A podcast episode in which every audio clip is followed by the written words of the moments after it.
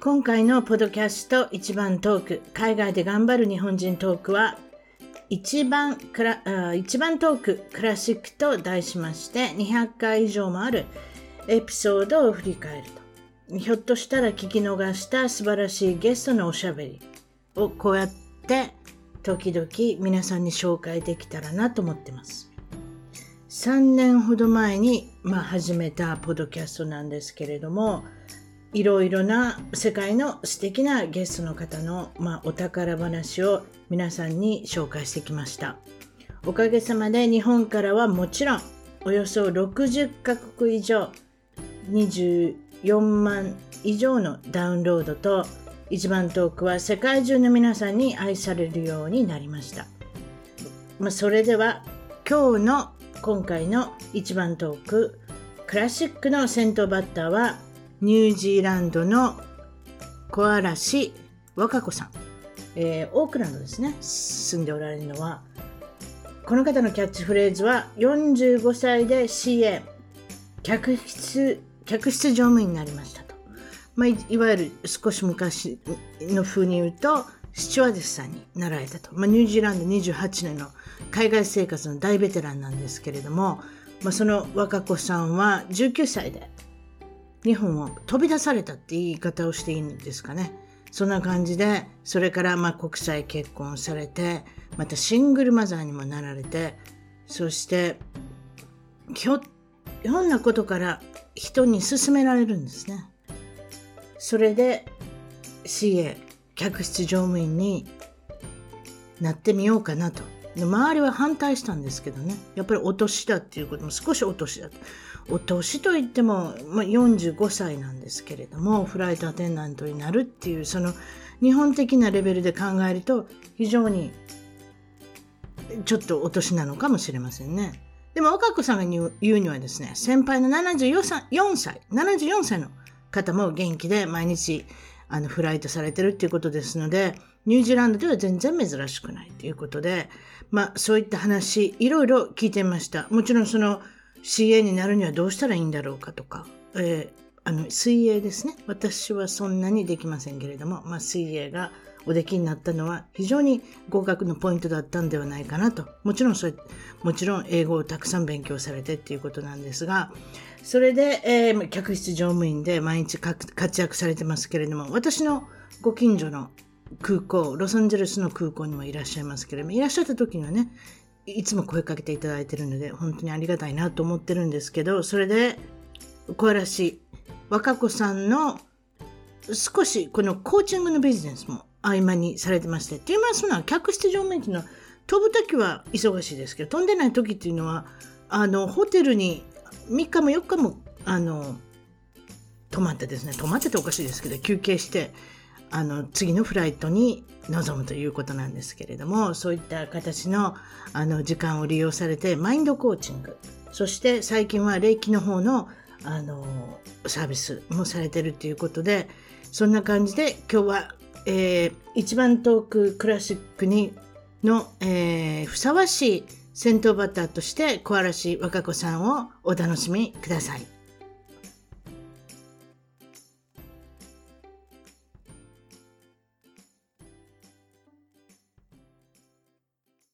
それでは今日の一番トーク、海外で頑張る日本人は、えー、ニュージーランドに28年、オークランドから小嵐若子さんに来ていただきました。こんにちは、若子さん。こんにちは。よろしくお願いします。あ、よろしくお願いします。それで、若子さんは、若いに子供じゃないんですね。フォーエバーヤング。和歌山県の和歌です。フォーエバーヤングって面白くありません？私今ちょっと思いついたんですけど。若いに子供とかで若くとかでフォーエバーヤングっていう。それで売り出すっていうね。ねええええ、そんな感じ。若子さんは、あの、和歌山県の和歌っていうことで。はい、えっと、小小嵐さんは小さい嵐ってね、なんか可愛いあれですね。あの、名字ですね。小さい嵐。ねそんな感じで。ニュージーランドにいらっしゃって28年。それで今のご職業が何人されてるんですか？えっ、ー、と、今は、えー、エアニュージーランドの客室乗務員をしています。そういうことですね。その詳しいお話はちょっと後でさせていただいて、もちろんそのニュージーランドっていうのは、もう日本でもやっぱり親しみのある国で、今大人気の国なんですけれども、いかがですか？国民性、文化の違い、お国柄、何かユニークな体験など、何かありますか？そうですね。うーん。まあ、あの、国自体は島国で、ほとんどあの、形も日本とそっくり、日本のあの、北海道と本州っていう感じなんですよね。ただ、あの、人口がものすごく少なくて、まあ、よく皆さん知ってらっしゃるとは思うんですけども、あの、羊の方が人よりも多いっていうのはよく言われる感じです。まあ、田舎ですね。今でもやっぱり羊の方が多いんですか？昔もそういうこと言ってましたけど、今でもそうなの？はい、はい。今でも全然多いです。3倍ぐらい多いですね、羊の方。あ、そう、そんな、そんなに。それでもちろんこれ南半球。それで、ま、そういうことですよね。南南極に最も近い国。そうです。本当に南極、もうオーロラを見にあのニュージーランドから入る人多いんですけども、うん、うんあの今、真夏、日本の冬は真夏、ニュージーランドの真夏に当たるんですけど、はい、えー、9月あたりは本当に寒くて、はい、南島に行くと、あの、ニュージーランド国内でもオーロラが見える、見えるっていうぐらい寒いですね。そして夜長いです。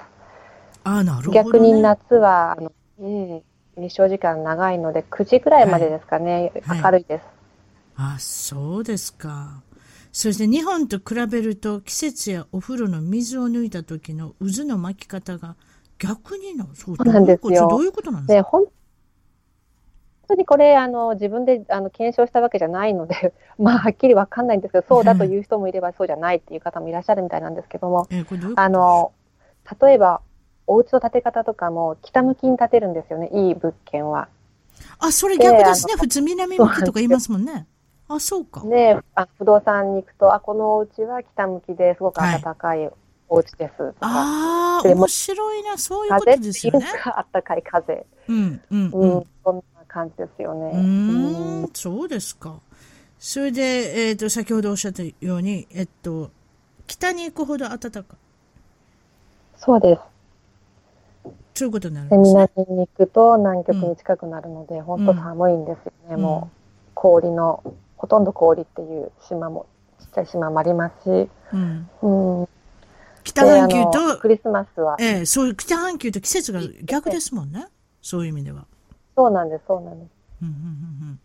なので、今この国、まだほとんどあの麻痺状態ですね。ホリデーで 人がいなくなってしまってるっていうこともあって、うん、まあ、ぼちぼちあの会社とかも人が帰ってきてるみたいですけど、道路はまだまだ空いてて、うん、学校も休みですし、うん、うん、あの、ね、12月、1月っていうのは、まあ、クリスマスホリデー、うん、アメリカとかだと夏のバカンスに当たるんですかね。そういうことですね。皆さん4週間から6週間ぐらい休み取られますね。うんうんうんうん。で、サンタさんもビキニですか？そうです。いや、ビキニというか、なんというか、トランクスというか、なんというか、そういう感じですかね。ビキニ着たらちょっとおかしいですけどね。うん。それ女性ですもんね。そうですか。それニュージーランドの人のことをキーウィ。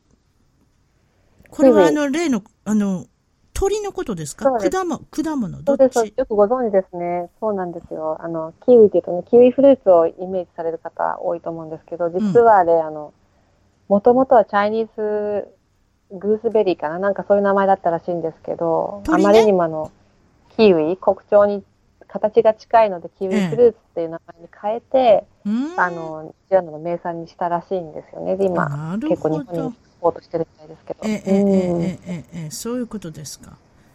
えー、っと、はい、とてもニュージーランドの人はのんびり、マイペースな人が多いと。そうですね。あの、まあちょっと田舎多分アメリカと比べたら、なんだろうな、特にあの、ね、辰巳さんいらっしゃるのカリフォルニアですよね。ええ、ロスの人たちと比べると同じ白人でも、え、まあ、結構のんびり、ちょっと田舎っぽい感じの人が多いんじゃないかなと思います。うん。自分で何でも作ってしまうと。そうなんですよ。あの、キーウエエンジニアリングっていう言葉があるぐらい、すごく彼ら誇りに思ってるところがあって私もすごいなと思ったんですけど、うん、あの古い車とかも自分でもう直せる自信のある男性多いですし、あのうん、何かお家のものの中壊れたって言ったら、大抵あの、まず直してみるんですよね。で、お家も自分で建てちゃうっていう素人がそういう結構、結構そういう人に会いますか？自分であの家を追っ立て始めた人とか。あります、あります。完全に建てた人と、それはすごいですね。日本と、いわゆる日本、日本人なんか電気の買い方を知らん人もいますからね、たまに。そういうことないか。そうですよね。そうそうそう。うん、ね、だからそういうのでね、ちょっとニュージーランド人に惹かれちゃったっていうのもありますね。うん、私の中で。なるほどね。たくう。うん、たくましいですね、うん、生きるというサバイバルってことに関してね。そうです。生きる力がね、ええ、なんかあるな、みたいな。テレビのコマーシャルで何か受けたものがあるとおっしゃいましたけど、どんなコマーシャルを受けましたか？そうなんですよ。もう、あの、昔の、本当に、もう今ないのかな？あんまりちょっとテレビ見たけどわかんないんですけども、うん、あの、お家、た多分ビルダーっていうかの、あるじゃないですか、お家を建てるなんとかホームみたいな。はいはいはいはい。ね、そういう。日曜大工の店みたいなやつね。そうで、宣伝で、うん、あの、We know your husband can do, but we can do now っていうのがあって。ああの、あなたって旦那さんが何でもできるのは分かってるけど、うん、あの、私たちは今やれるよみたいな。結構時間かかるじゃないですか。いや、お父さんがやり出すとね、やれるの分かってるんですけどね、途中でほったらかしてね、中途半端なね、キッチンでね、暮らしてる人いっぱいいますよ。キャビネット入れたのはいいけれども、半分しか入ってなくてね。わかる？自分でやったら絶対これは節約できるってやり出したのはいいんですけど、途中でほっとくんですよ。で、休憩するのがいけないんですよ。ご主人大変です。ね、大工さんにやってもらうと思ったら。うん、そうですか。失敗談は何がありますか？あ、ごめんなさい。何を言おうと、なんか言おうとしましたね。何を言おうとしたんですか？あ、いや、いや、あの、うん。あの、この宣伝はもう、なんていうんですか、ニュージーランド人の奥さんたちにはもう大受けだって。大受けだったんですか？やっぱそうだ。いや、それどこでもで、どの社会でもそうです。アメリカでもよく聞く話です。アメリカも自分で家建てたっていう人は、プロの人はやるでしょうけど、そんな、そこまでやらないけど、結構みんないろんなこと直したりとか、うちなんかでもペンキを塗ったりとか、あの、こうモルディングっていうんですか？ああいうモルディングっていうのかな？なんかちょっと言えばピクチャーフレームみたいな感じね。あの額縁みたいなものをクラウンモルディングとか部屋の中につけてみたりとか何か壊れたらまず自分で直してみようとか。なんかそういうことはいろいろやりますよね。いくらなんでもあのパイプを変えるとかなんかそこまではやりませんけれどもね。なんか自分でやってみようかなっていう気にはやっぱアメリカ人もよくなってますよね。うん。そうですか。失敗談は何かありますかっておっしゃってくれ、え、え、あの、お聞きしたら、なんとニュージーランドは紫外線がどれぐらいあるんですか、はい、あと日本の8倍以上ってね、言われていますね。あの、オゾンホールがちょうどなんか真上にある地域みたいで、オーストラリアとかニュージーランドってすごく紫外線が強いんですよね。うん。でまあ、それはでも困りもんですね。ということは、日焼けしてるんですけど、うん、直接日光に当たるともうこう痛いんですね。皮膚にこう刺さるような感じで。ということで、日焼け止めかなんかいつも塗らなきゃ、ちょっと、あの、皮膚がんとかのも怖いじゃないですか。そうです、そうです。それも本当笑えない、あの、ことなんですけども。ということは、他の、ね、国に比べたら皮膚がんの発生率が多いってことですかね？あ、そうですね。メラノーマ多いと思いますね。皮膚がんの発症率っていうのは。ねうん、そうですか。それで、あの、もちろんその洗濯物。そうなんですよ。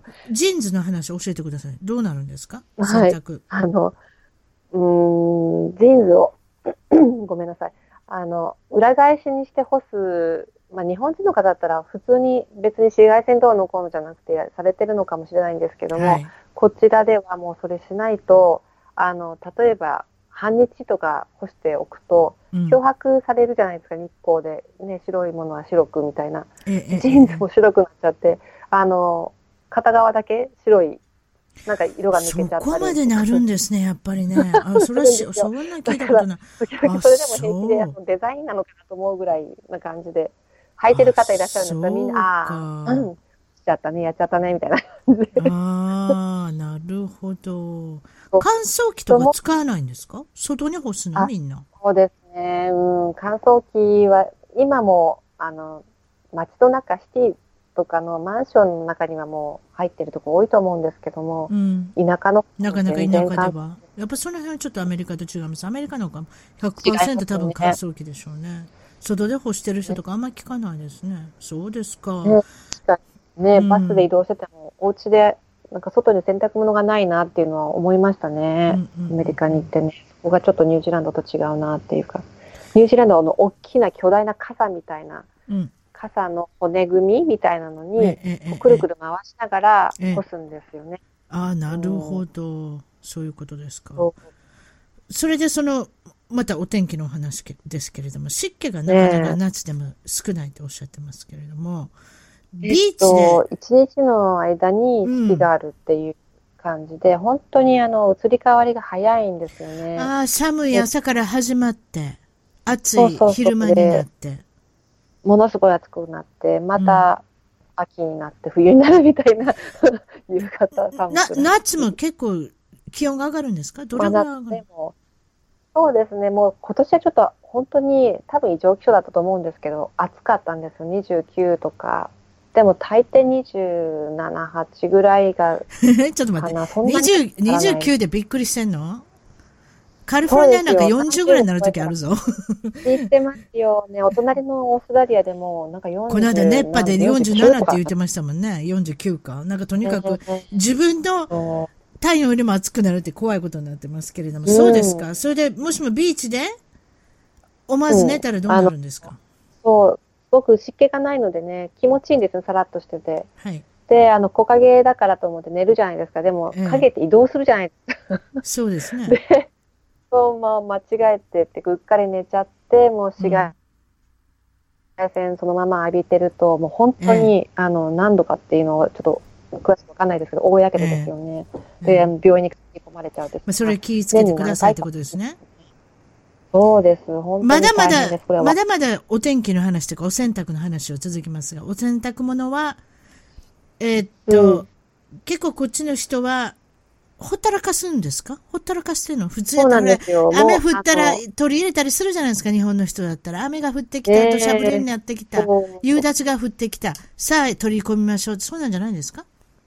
やらないんですよね。ほっとくんですよね。もう濡れちゃったら取り込む意味がないでしょっていうぐらいの勢いで。そうだったら乾くまで待ったら嫌ないかって、すごいですね。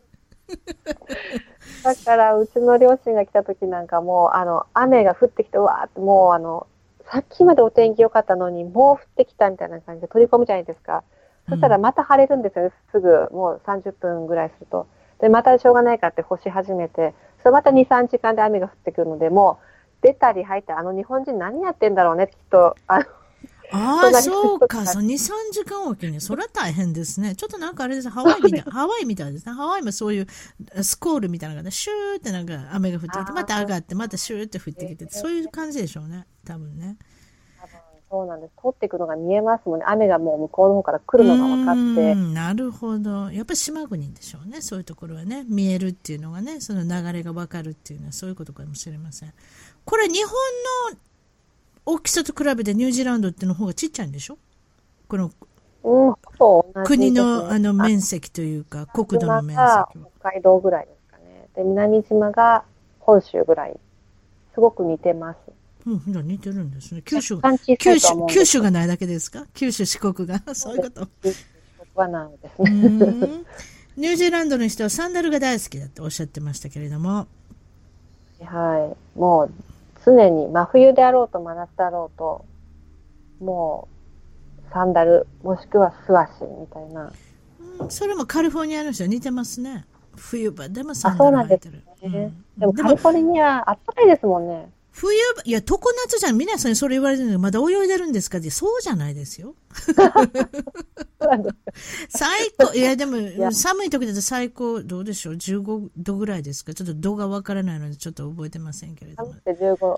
寒くて15ぐらいになるんじゃ一番寒い時で。でもやっぱりね、大体に15から20度ぐらいには最高気温はなりますよね、冬場で。いいかがですか、そちらの冬場は。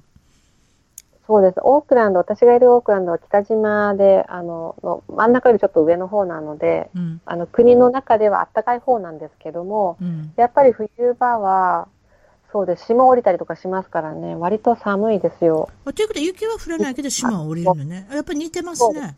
雪は。うん。うん、なんかそんなとこ似てるなって感じがしますけど、そうですか。えっと、日本、あなたのお知り合いの方で、日本に帰って、サンダルでうろうろし始めたんですか？真冬に、真冬に？あの、まあ、多分、まあ、うっかり、本当にあの、いつもの格好で、まあ、日本に行っちゃって、で、季節の逆じゃないですか。こっちが真夏でも、日本に帰ったら真冬。うん、で、あの、靴入れていかなかったんですかね。もうなんか本当にサンダルそのままの、なんていうかな、普通のキーウィの格好で。うん、普通のキーウィの格好っていうのが面白いですね。ねそうなりた、降りて、うん、スカイライナー乗って、銀座新しいお友達っていうか、ステイ先、あの、止めてた先が銀座だったので、うん、まあ本当に日本人なんだけども、同じ日本人から日本語で話しかけられなかったって言ってましたね。みんな英語で、あの、話しかけて、お店の人とかでも。うん、それぐらいちょっとずれちゃいますかね、ニュージーランドみたいな、まあ、いわゆるずれた格好されてたんで、特に銀座っておっしゃったのは、何か高級、そういうことですね、高級用品店みたいなものがたくさん並んでるような、あの、いわゆるブランドもんがあるようなとこですもんね、銀座って言ったらね、ちょっとおしゃれしていくようなとこですよね。それでなんかバーケンストックみたいななんかゴツゴツしいサンダルでゴンゴンゴンって歩いたんかもしれませんね。ありえますでしょ、えー、靴下も履いてないしね、この人なんやろみたいなね。それもあれ、それもガニ股でわしわしで歩いてたんじゃないですか？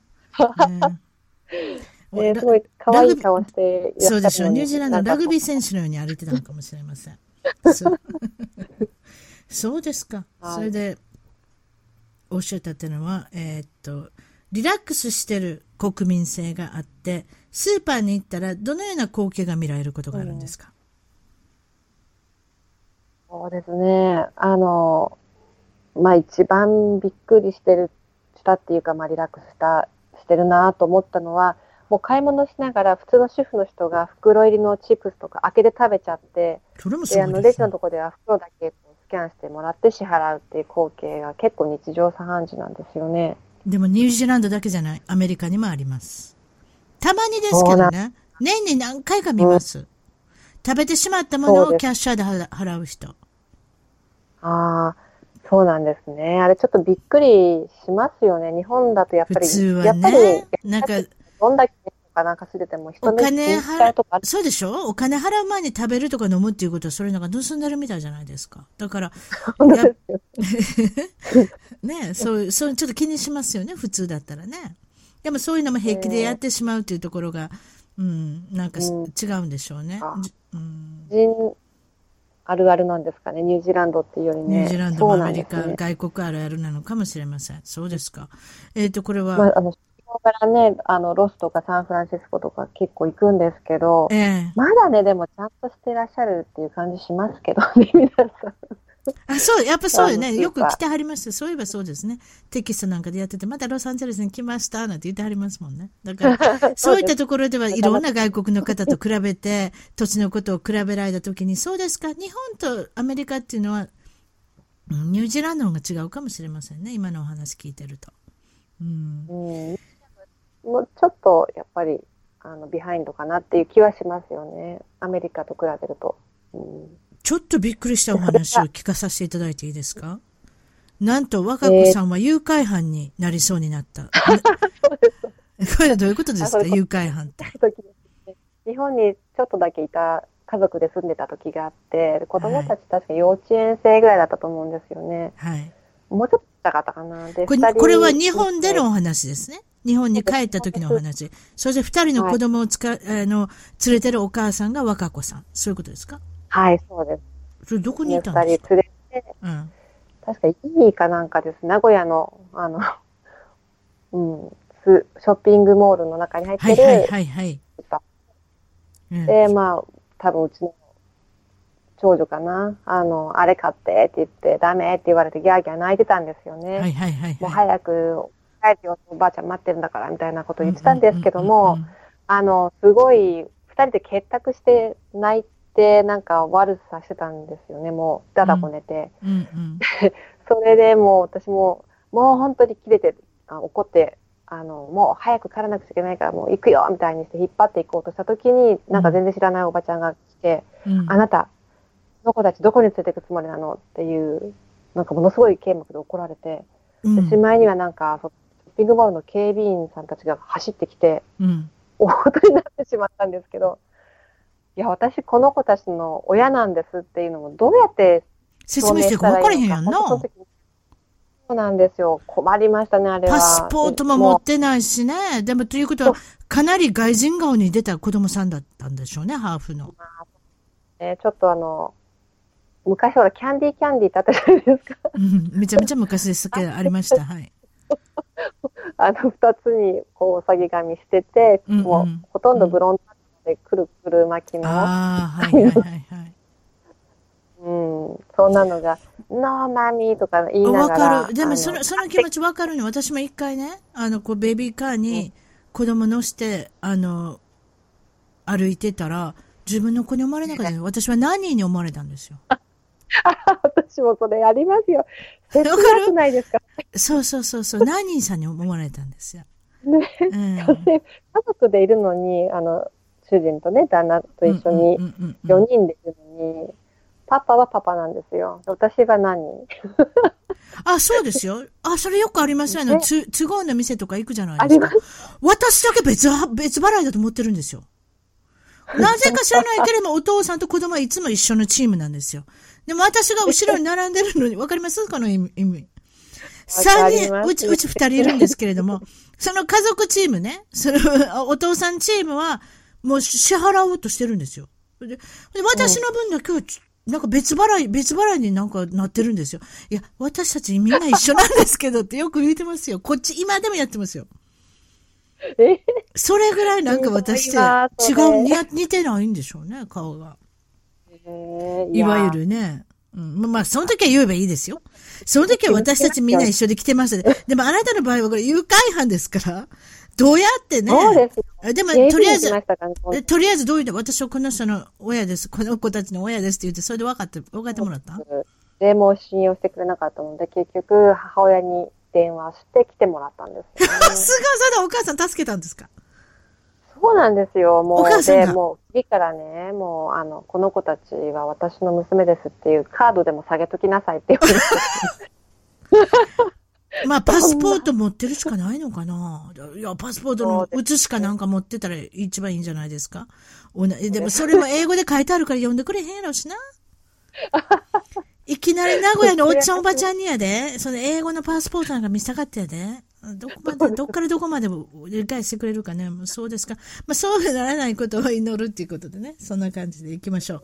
まあ、大きくなっちゃったのでね、もういいですけどね。うん、出身の、出身の話が出ましたけれども、えっ、ー、と、生まれは大阪。それで、えっ、ー、と、その後は名古屋で、えっ、ー、と、はい。育たれた。ということですね。育ちましたということで、はい、お父さんは外資系の会社の会社員、お母さんは専業主婦で、それであなたは長女。で、下に弟さんが1、2、3人もいらっしゃる。そうですね。男の子ばっかり。はい、ね。えー、ばっかり。で、お、あれですか？弟さんは、えー、海外に出ておられるね。マレーシアにいらっしゃって。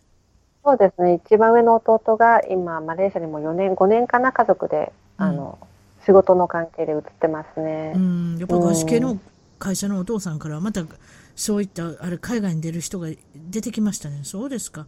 それで、ま、あの、もう二人の弟さんたちはまだ名古屋にいらっしゃるということで、はい、お母さんも、はい、お母、両親は母の実家のある沖縄にいらっしゃる。お母さん沖縄の方だったんですね。母は沖縄の人で、うん、はい。母方の親戚は全員いいですね。リタイアするだった、するんだったら沖縄いいですよ。私もそうしてみたいわ。ちょ台風た台風が大変そうですけどね。まあ、そうですね。でも、お家の作りがもうそれ用になってるのでね。そうでしょ。あそこってそうなんですよね。うん、別にみんな驚きませんもんね。台風一つ二つ来てもね。そうなってるから。えー、うん。そしたらあなたが日本帰るときは沖縄に行くんですね。そういうことか。そうですね。この2、3年はずっともう沖縄ですね。おおなるほど。いいですね。バカンスみたいな、ちょっとリゾートみたいな感じでいいじゃないですか。うん。ねそうですか。はい。小さい時はどんなお子だったんでしょう、若子さんは。うん、まあ普通のよくある小学生、幼稚園生だったと思います。海外に出てる人、これ珍しいお答えですね。普通、何も変哲がない、普通でしたっていうね。そうですか？その後で何か起こるのか。そうですか。その後で何か起こるのかもしれません。ちょっともうちょっと聞いてみましょう。小中学校の思い出は、えっと、お母さんは、えっと、宗教活動をされてたっていうことで。それにいつ、それにいつもついていってたんですか？そうです。私が11の時に、あの、入信っていうんですかね。うん、あの、教会になって、うん、で、それで、まあ、弟たちも一緒なんですけども、みんなで教会に週に2回ぐらい、3回ぐらいだったかな、結構ね、行ったり、そして布教活動にも付き合わされてたって言ったらあれですけど、その当時多分もうそれが普通わかりますよ。そんなんしてはる人いっぱいいますね。私、気の毒に思うんですよね、ちょっと。ね。で、ランドセル置いて、学生カバン置いて、うん、ユニフォーム着替えて、もう、うん、選挙カバン持って出かけたっていう感じの生活でしたね。もうその11の時からもうなんか生活環境が全然変わっちゃって、クリスマスもない、誕生日も祝わないし、うん、ね、まあこうやって言ってたらどの宗教かってきっと分かる方には分かると思うんですけど。うん。大変です、ね、あれですか？ああの、いわゆるエホバの証人って言われてるあの宗教ですか？そうです、そうです。アメリカですよね。あの、確か。えー、ジョホバス・ウィットネスっていうやつですね。そうです。えー、もう本当にどこに行ってもいます。ニュージーランドにもね、来ますけどね。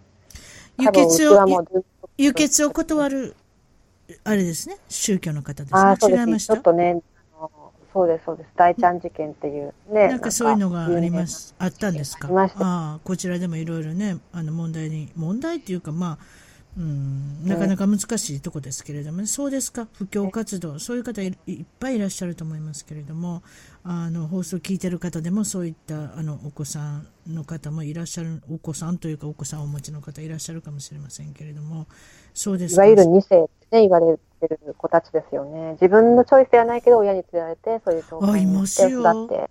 アメリカなんかでもいっぱい宗教で、あの入ってる方いらっしゃいます、日本人の方で。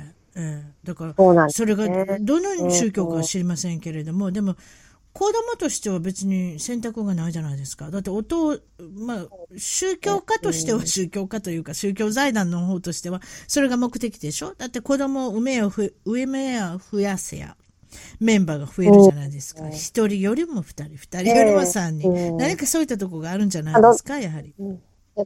どんな宗教でも、なんていうんですかね、それを信じることで、やっぱり救われる人はそれでいいと思うんですよね。あの、そういうことを非難するつもりは全く私もないんですけど、うん、やっぱり、まあ、2世の立場から言うと、うん、自分で、なんていうかな、選んだわけじゃないけども、もう、なんか、育ったり生まれた環境がそうであって、結構ね、うん、あの、なんていうのかな、人生左右したなと思うんですよね。例えば大学に行ったらいけないとか。大学にも行っちゃいけないっていう規定があるんですか？ああ、なるほど。それは大変ですね。うん。行くなって言われて行きたくなるもんですね、人間。就職とかも。ね。影響するし。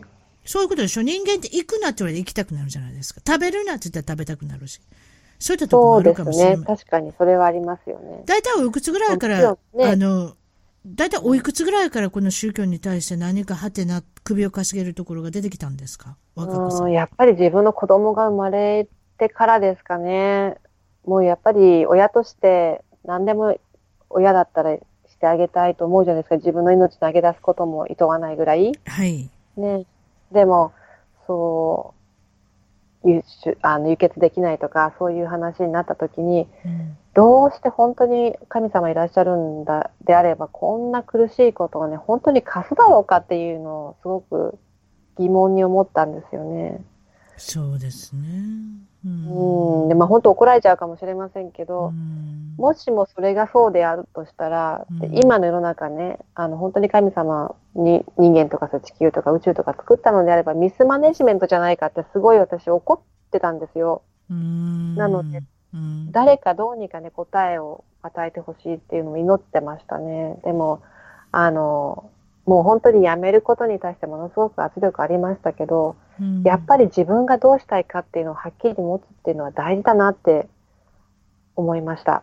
その結局まだ脱会したんですけど、その業界からも抜けたんですけど。説明させていただいたら、高校は一応、一応卒業されましたけれども、大学には進まずそのまま就職されて、う。ん、それからいつ脱会されたんですか、はい。えっ、ー、と、もう宣教師になるぐらい、あの、ミッショナリーですよね。で、違う国に行ったりとか、えー、そういう本当にまだ、ね、あの誰も行ってないところに、うん、布教活動しに行くっていうような目的で、えー、私も主人もそういうふうに頑張っていたわけなんですけど、うん、子供が生まれて、やっぱりちょっと、あれと思うことが多くなって、うん、そして辞め決意をしたんですよね。もう、私が辞めるということは家族全員もエホバの証人だったので、家族も失うし、友達も亡くなる。もう話をしていけない、対象者と話をしていけないっていうことになってたので。うわ、大変だ。すべてを敵に回すっていうかね。それは大変。そうです、そうです。そういうことですもんね。義理の家族とかもですよね。ということは、ご主人もそうだったってことでしょ？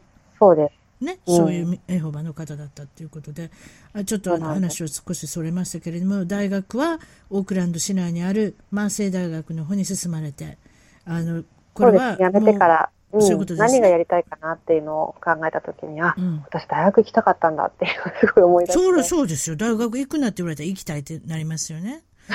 そうですね。うん。うん。うん、そういうことなんです人間っていうのはそういうことなんですよ。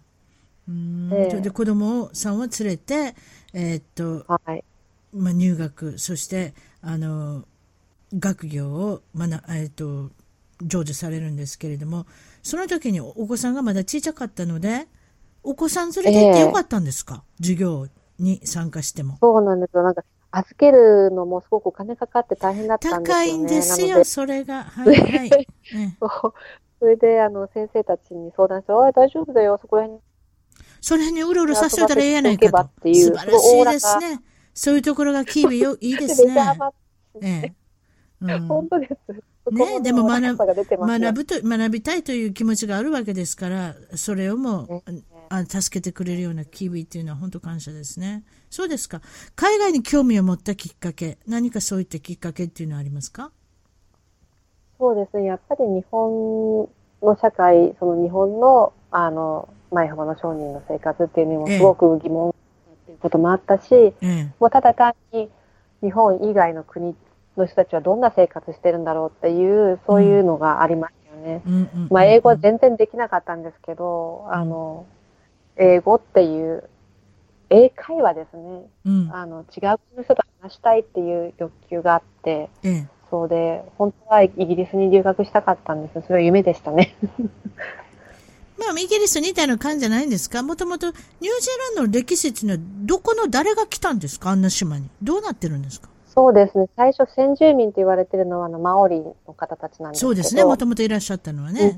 うんええ、そうなんです。最初はもう本当に鳥しかいない国、あの、島国だったみたいですけど、ええ、そこにポリネシアン系のマオリ族が入ってきて、でその後に、あの、キャプテンクックだったっけな？ちょっと私、あの、あれですけど、うん、白人がイギリスからですよね。うんうん。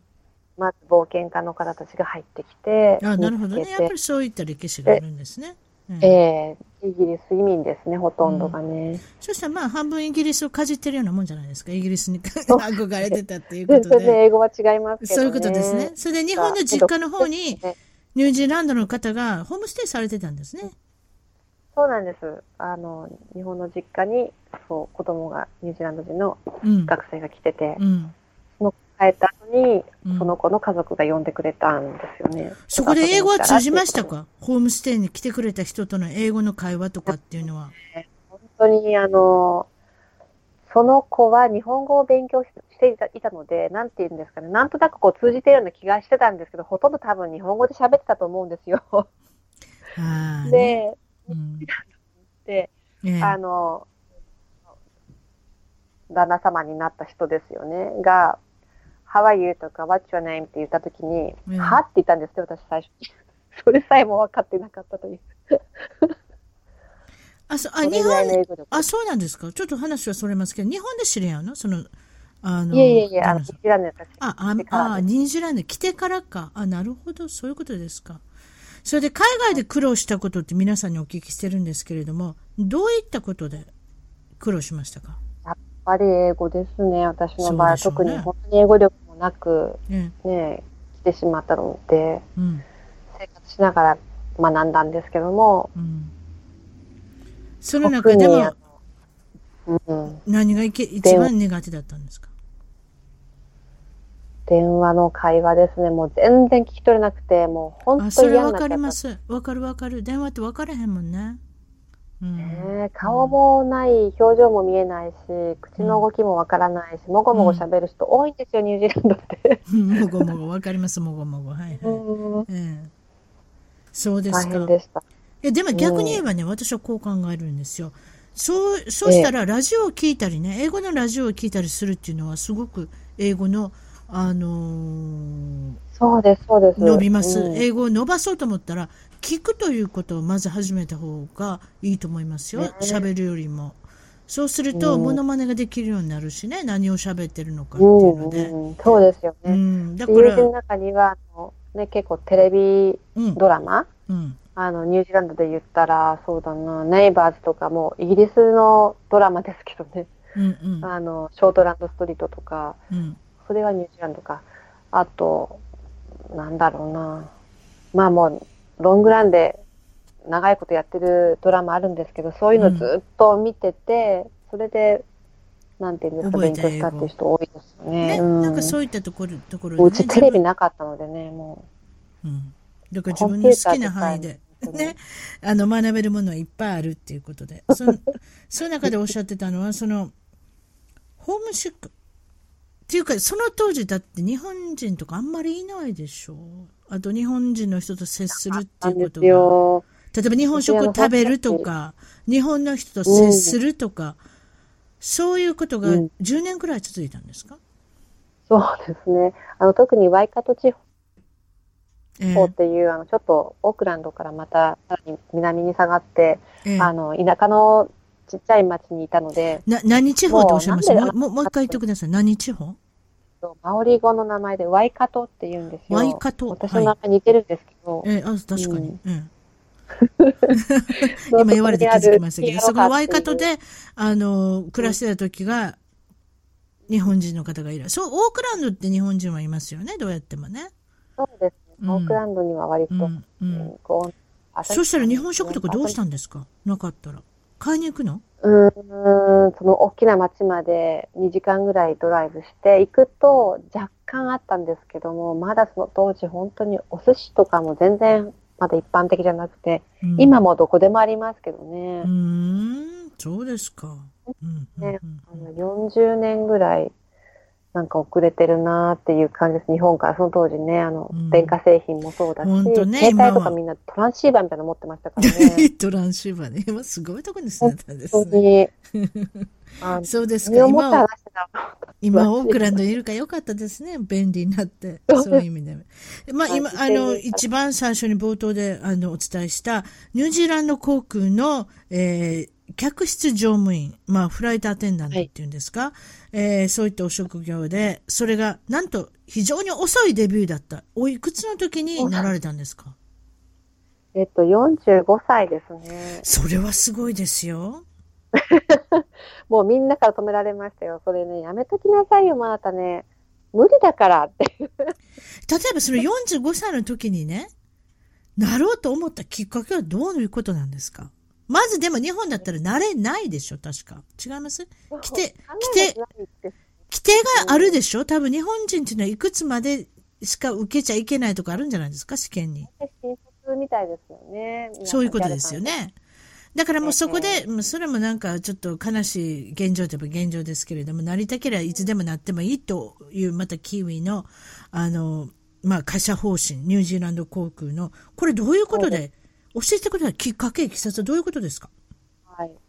あの、それまで私も本当にあの、シングルマザーになっていたこともあって、ええ、もう、出店とか、ありとあらゆる、まあ、なんていうの、できる仕事、お金になれば何でもやろうっていう感じだったんですけど、それでもすごい引っ込み思案だったので、はい、あの、キッチンハンドとか そういう中にこう隠れたような仕事させてもらってたんですね、オフィスでちょっと、あ、はいはい、の、事務やったりとか、あんまりこう人前に出ない、はい、あの、すごい自信のない感じの普通の人だったんですけど、ええ、あの、たまたまその43ぐらいだったかな、で就職したあのレストランが結構ちゃんとしたあのいいレストランで入れてもらって、ええ、その時にフロントハウスってあの、ウェイトレスですよね。うんうん、あの、まあ、ソムリエの勉強もしたいと思ってたこともあって、フレンチのレストランに就職したんですけど、うん、えここではもう珍しく、オークランドでは珍しく飲食店なんですけども、ちゃんと有給休暇を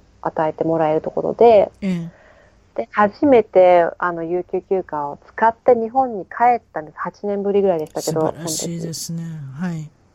本当感謝でしたよ、その時ね。うんうん、で、そのたまたま乗って、成田、オークランドから成田に向けて出発したんですけども、えそこ、飛行機の上で知り合ったっていうか、そうですね、話しかけてくれた。たまたま乗り合わした。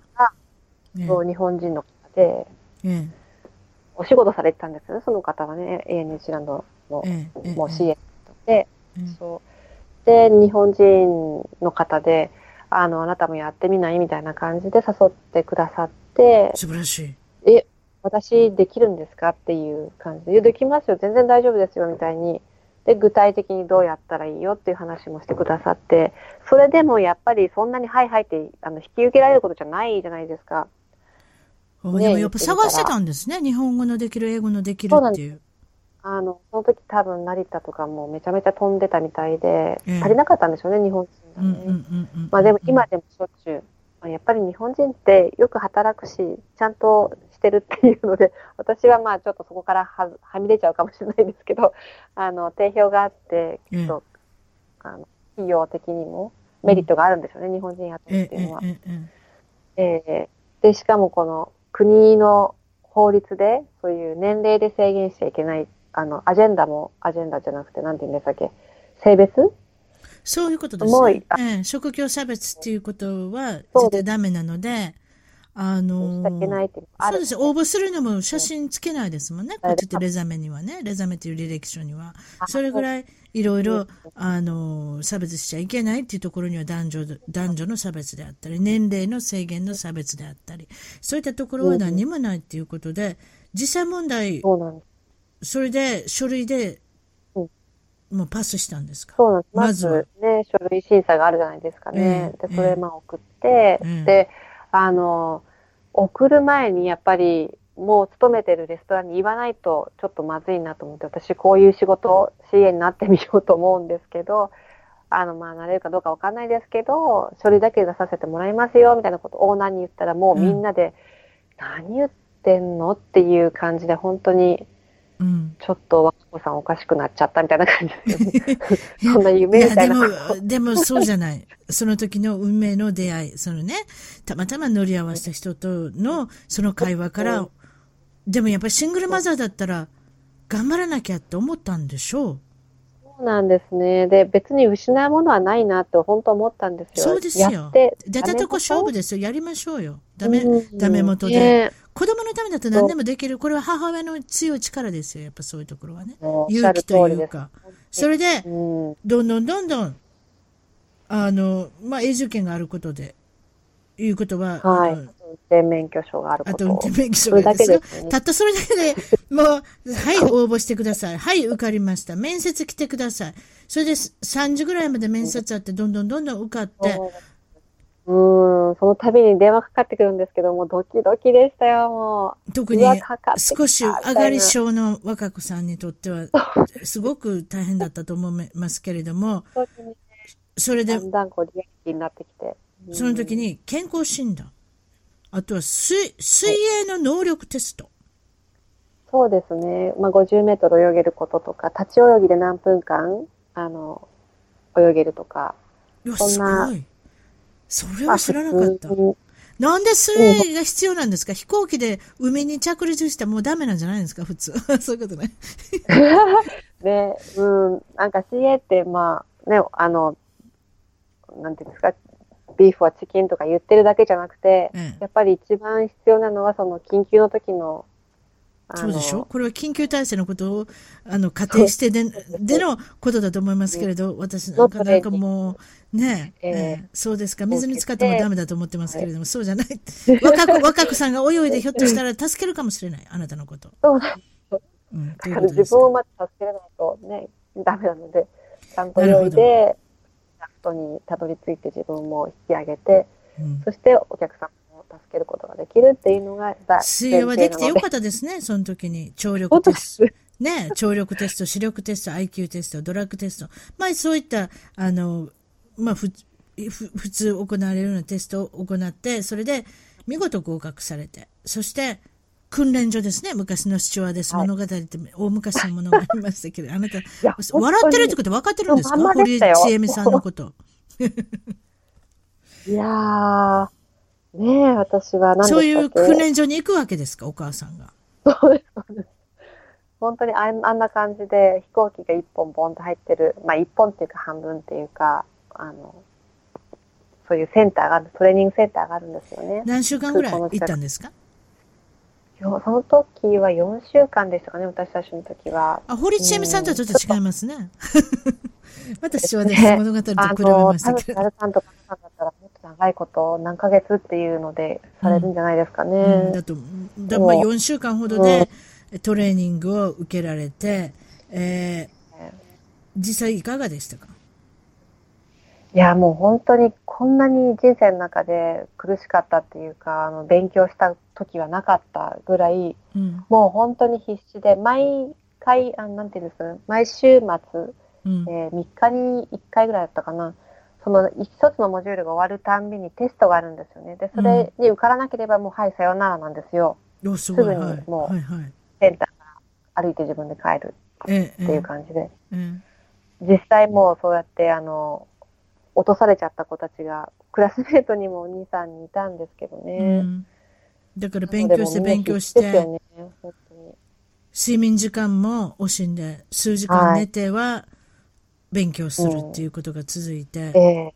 ー、大丈夫ですか？やっぱり日本人で、あの、いくらね、まあ、長いこといたとしても、やっぱり読む力とか書いたりするのって、えー、ネイティブと、あそれやっぱりちょっと遅い、比べると遅いじゃないですか。そう。私の場合多分3倍ぐらい遅かったんですよね。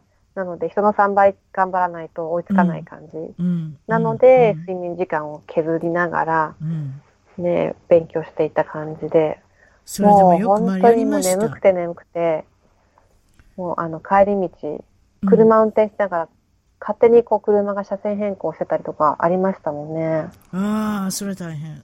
そうですか。危なかったですよ。だからお子さんの二人を育てながらっていうことですもんね、それはね。そうですね。でももうその時はもうね、今が5年前なので、もう割と大きくなってて。あ、今そういえば早いこと結婚されてるから、結構世話がかからないお年だったんですね、その時には。そうです。もうティーンエイジャーになって、これが多分ちっちゃかったらちょっと無理だったと思うんですけど。すごいですね。あとは自分の体力次第、やる気と体力ですよね。でも、本当なんとかなるもんですよね、辰巳さんね。いや、いや、それすごいと思う。だからもう、もう、やろうと思ったらもう、やめれないと思ったら、もう、もうどうにかしてやろうと思ったら、最後、最後それで合格されて、そしていかがですか、あの、ユニフォームを着た時っていう。いやもう最後の最後に支給されるんですけど、はい、いや、本当に嬉しかったです。やったーっていう感じ。うんそうですか。それで、その、長距離戦のお話をお伺いしたいなと思ってるんですけど、はいはい、えどういったことですか、えーそうですね。私、最初入社した時は、あの、ショートホール、短距離、国内線から始めたんですけども、はい。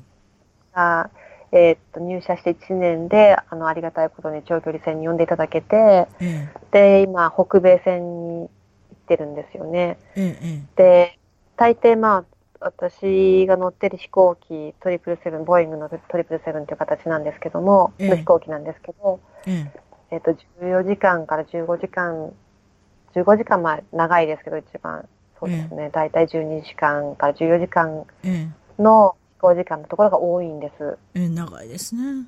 うん。そうですね。で、まあ大体夜出発して朝到着っていう便なんですけど。ええはい。で、あなたはどこで寝るんですか？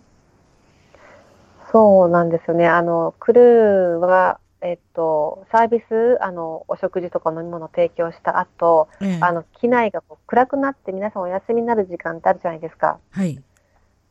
その時間に二手に分かれて、1番目のグループから先に、うん、あの、レストに入るんですよね。うんうん、で大体3時間から4時間ぐらいのそう仮眠を取る時間が与えられるんですけど、うん、うん、実はあの、まあ、知っていらっしゃる方も多いと思うんですけど、あの飛行機の中にはバンクルーム、バンクベッドが設置してる屋根裏のこう秘密の部屋があるんですよね。えバンクベッド、まあ、まあ、あの二段ベッドみたいなやつですね。ええ、はいはい。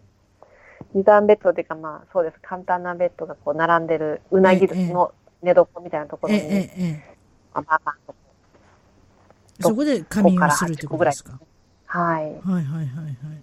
それで、えー、っと、部屋に通じるドアがトイレのドアと似ているんで、うん、全くトイレのドアに似てるのでどうしたらいいんですか？どうしたらいいんでしょう？で、あの、まあ、パッセンジャーの方知らないので、開けようと思ったでも、そのドアには、あの、暗証番号を打たないと開かなくなってるんですね。ああ、一応ね、来るだけのためにね。そんなトイレってないじゃないですか。えー、えー、そんな変わったトイレないです。はい。えー、でもそれでもなんとか入ろうとする人がいるんですか？で、まあ、そこはトイレじゃないですよっていうふうにね、あのトイレはこちらですよっていうふうにご案内するんですけども。えー、一時聞く人もいるでしょ何なんですかこれはとか。不明じゃないですかこのトイレ、このドアはってね。えー、いう方がいるかもしれませんね、中には。うん、そうですか。まあそういったところで14時間から15時間だったらそれこそフラフラになりますので、まあ仮眠を取るっていうことで、あの、まあ、そういうあの隠れ部屋があるっていうね。そういうことですよね、はい、そうですか。それで私ちょっとねお聞きしたいことがあるんですけれども例えば緊急の医療処置とかそういった状況になったこととかありますか？例えば私赤ちゃんが今から生まれるとか例えば心臓発作になった人とかそんなそんなないんですか？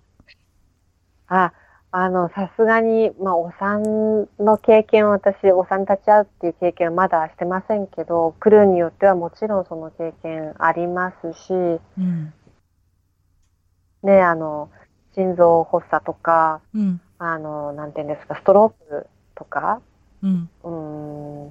と、シージャーって何でしたっけね、なんかこう、転換みたいな感じになっちゃったりとか。うん、あの、いらっしゃいますよ。やっぱりメディカルは結構、そういった場合は、ここ、この場所でお医者さんに、の人はとかって言うんですか？あの映画でよう探してありますよ。お医者さんいらっしゃいますか、はいはいはい、まさにそうです。まさにそうそういうことなんですか？に、はい、聞きますね。でも私たち一応全員が、あの、ファーストエイドの資格持ってるんですね。トレーニングを受けていて、なるほどある程度の処置はい、できるようになってます。ええなので、あの、やけどとか、そういう、例えば気を失っちゃったお客様とか、あの処置はできるんですけども、うん、あのお薬を処方するのにやっぱりドクターの指示がいるので、うん、で飛行機の中には23個そういうスペシャルなパックが積まれてるんですね。なるほどね。もしもの時のためにね。それは、うん、ええー、あの、なんていうんですか、結構、うん、ドクターの処方箋がないと使えないお薬がたくさん入ってるので、うん、まずドクターコールをして、うん、いらっしゃらない場合は飛行機が直接地上のあのメディカルチームと連絡取れるようなあの回線があるんですね。そこに電話してきて、うん、うん、指示をとあ仰ぐことがあります。なるほどね。そういったことで、まあ、あの、緊急の処置をすることもあるっていうことなんですけど、はい、あともう一つ聞きたいのは、マイルハイル、はい、マイマイルハイクラブで聞いたことあります？辰巳さん、なんでそんなことご存知なんですか？いや、これね、日本の人に言ってあげようと思って、日本の人も知っておられるかもしれませんけれども、マイル、ハイ、クラブっていうのは、まあ、結局、飛行機の 飛行機の中で新婚さんであるとかカップルであるとかどういうカップルか知りませんよ。最近は男の方同士っていうのもあるかもしれませんけれども、トイレの中に入って、そういうことが行われるかもしれないっていうことは、別にそれしちゃいけないって書いてませんからね、どこにも。まあ、確かに。で、おタバコは絶対ダメですけども、それはしちゃダメっていうのは書いてないですね。そうでしょ？そういう怪しい状況に遭われたことありますか？目撃されたこと。私自身は、まあ、残念ながら何の面白いもちょっと聞かせてください。はい、他の人のお話でいいですか？ら。そうです。あの、はい、先月だったかな、一緒に飛んだクルーがね、ね、こんなことがあったよっていうのそうでしょ？皆さん、そういう噂で広まるでしょ、教えてちょうだい。どうした？教えて。ビジネスのね、あの、方で仕事してるクルーだったんですけど。え、ビジネスクラスね。はい。ベッド、ベッドになるんですよね。もうフラットベッドになる。あ、そうそうそう。はい。で、あの、そうで、フラットベッドでも、いくらなんでもやっぱり大人一人分なんですよね。ええ、あの、どこかのね、ラクシャリーなエアラインじゃないので、え、そのダブルベッドとかがございませんので、やっぱり普通のビジネス便のそうフラットベッドのシングルの、ですよね。なんですけど、うん、あの、隣同士全然知らないお二人だったと思うんですけど、ちょっとやっぱお酒飲んでて。男女？で、あの、うん、一応確認しておきます。男女ですね。そうです、男女でしたけど。男、男っていう場合も最近ありますから、ちょっと聞いてるだけです。まあね、あの、多いです。ええ、それでお酒が入った。はい。どうなったんですか？入って。ちょっとね、あの、ピッチが速いから、そういう場合もやっぱり、あの、CA、何気にこう、モニターしてるので、うん、あの、実はグラスの数まで数えてるんですよね。どんな人飲みになったかっていうの。えー、で、あの、はいはい。そう、あ、ちょっと、女性の方がね、あの、酔っ払われてるなっていうのは分かってたらしいんですけど、えー、あ他のお客様のなんかベッド作ったりとかして、ちょっと目を離してるうちに、うん、あの、いらっしゃらなくなったんです、急に、その方が。女性がね。えあれどうしたの。で、なかなか帰っていらっしゃらないから、まあお手洗いなのかなと思ってたらしいんですけど、えあの、朝見たら、二、人、一つのところに並んで座っていらっしゃったっていう、座ったって、あの、寝ていらっしゃった。で、毛布かかっちゃうのに分かんなかったらしいんですよ。え？その、ふ、普通の、その、フラットベッドになるところで？で、そう。それが、そんなことやって、え客室で？そう、お手洗いとかじゃなしに？そこで？すごいな。もう、どぎぼう抜いてます。それはすごいわ。それはすごい。で、隠れて、隠れてって言っても、そんな大きなブランケットもらえるんですか？ビジネスクラスって。ちっちゃいブランケットじゃないんだけど、ちょっと動けばペロンとね、取れたらどうするんですか？あ、そう。勇気ありますね。ありますよね。すごいですよね。でもまあ、ね、飛行機ってうるさいじゃないですか。だから多分聞こえなかったんだろうなと思うんですけど、周りの様は気づいてらっしゃったのかどうか。ねでも朝になって、やっぱり、ね、電気つけますのでね、ちょっと恥ずかしそうに、別々にまたお座りになったっていう話なんですけど、あ、そう。そんなことがあったみたいです。いや、まあ、まあ、詳しくは聞きませんけれども、日本人以外の方っていうふうにしておきましょう。そう、そういうことでしょう、多分ね。このね、方かはちょっと。日本人はそこまでできないですよ。日本人でははい。ねえ。あ、よ、あ、でも聞いてよかった。そういうお釣りがあると思わなかった。びっくりした。いや、実は、実はこ、実は高校生の娘に言うたんですよ。この収録する前に。お母さんね、すっごいね、どぎも抜くようなね、質問があるからね、若子さんびっくらこぐよって言ってたんですよ。びっくりしましたよ、これ。怖くなかったじゃないですか、達也さん。すいません。面白いでしょ、私って。そうですか。あの、ちょっと、あのですね、えっ、ー、と、フライトアテンダント、そして、あの、客室乗務員の、えっ、ー、と、お仕事以外にも、少し最近、えっ、ー、と、これはライフコーチングの方ですか？ライフコーチング、はい、そして、霊気マスターの方も今お勉強されてるっていうことで、えー、ま、それも踏まえてですね、ま、将来の夢、展望、抱負っていうのをいつも聞いてるんですが、何かメッセージすることがあれば、あの皆さんにあの聞いてる皆さんにちょっと教えてください。紹介してください。はい。えー、そうですね。私あの、まあ、この CA の仕事っていうのはドリームジョブって言われていたわけでであの、まあ、夢叶ったりの職業だをゲットしたわけなんですけども、うん、その後であのねなんかこう人間関係やっぱり大変であのやっていけるのかなっていうのすごく不安になった時があったんですよね。でその時にあのこれはやっぱり自分自身のなんていうんですマインドを整えるっていうのを何かこうしないとやっていけなくなっちゃうな仕事していけなくなっちゃうなっていうのがあったんですよね。でそれがきっかけで、あのライフコーチと巡り合ってあの、まあ、その方今ニュージーランドにいらっしゃるんですけども、で彼女から自分自身がものすごくこう助けられて、あの仕事関係にしても人間関係にしてもそのまあ言ってみれば結構遅いスタートで、ね、あの年齢も上で、あのこの仕事始めたので、うん、慣れないこととかあの悩むことも結構あったんですけども、うん、あのそういう同じような境遇の方たちにあの大丈夫なんとかなるもんだよっていうのをあの知らせたいなって思っているんですね。でライフコーチっていうのは、いろんな形のライフコーチってありますけど、うん、私がしてるのはその再就職、まあ、子育てに一段落して、うん、あのちょっともう一回社会のためになんか自分役立ててみたいなというあの方たちを対象に、えー、再就職マインドコーチングっていうのをさせていただいてます。で、まあ、あの将来的には特に今年はいろんなところにあの旅をして、うん、あのセミナーとかを開きながら、うん、そのコーチングっていうものは何どういうものかっていうのとあとやっぱりエネルギーワークっていうのがすごく今あの盛んにニュージーランドでも叫ばれていて、うん、あの心身を楽にしたり、うん、活力をなんていうんですかね自分のエネルギーを上げるワークっていうので、霊気がすごく注目されてきてるんですよね。なのでそういう意味であのマインドのエクササイズとエネルギーワークっていうのをこう一緒にしたそういうコーチングっていうのを広めていきたいなと思っています。ああ、なるほどね。それ素晴らしい、やっぱりご活動ですよね。何度も言いますけれども、45歳でですよね。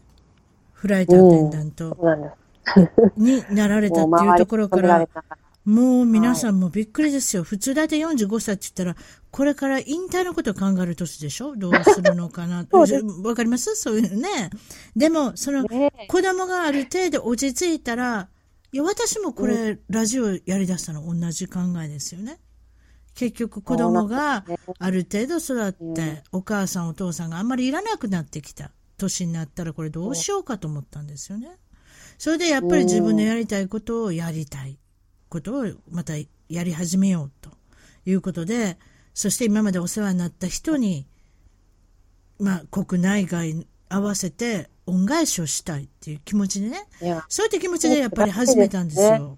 ね、えー、だからその気持ちよくわかります。自分がね、もしこういう辰巳さんのラジオ番組のような番組に出会っていたら、あの、うつ病になってしまうこともなかっただろうちょっとうつ病ね、あの、患ってたこともあったんですけども、ええ、そういう辛い時に、こんなね、あの、励まされるようなラジオ番組がに出会ってたら、ちょっと人生変わってたかもしれないなって思います。いや、ありがとうございます。たまにそうやってファンレターいただくことがあるんです。あの、これで、なんか元気でやれるような気がしましたってみんな海外でね、いろんなところで頑張ってる日本人のお話聞いたら、私なんてまだ頑張ってるうちに入らないなと思った、思ったこともあるから、だからこういうふうに紹介していただいたら、本当にお話ありがたく聞いてますっておっしゃっていただいてね、ああ、やっててよかったなって本当にその時思ったんですよ。えー、まあ、小さな番組ですけれどもね、これからまあ頑張っていきたいと思います。それではですね、若子さん、そしたら若子さんに、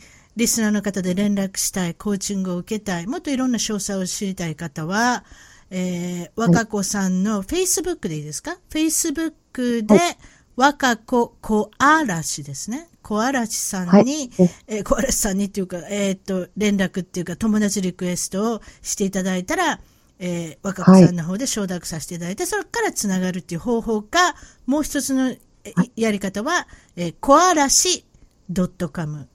コアラシ .com、はい、そちらの方から、えー、いろんなコーチングの、えっ、ー、と、詳細を、あれですね、ご紹介するってことでいいですか？わ、かりました。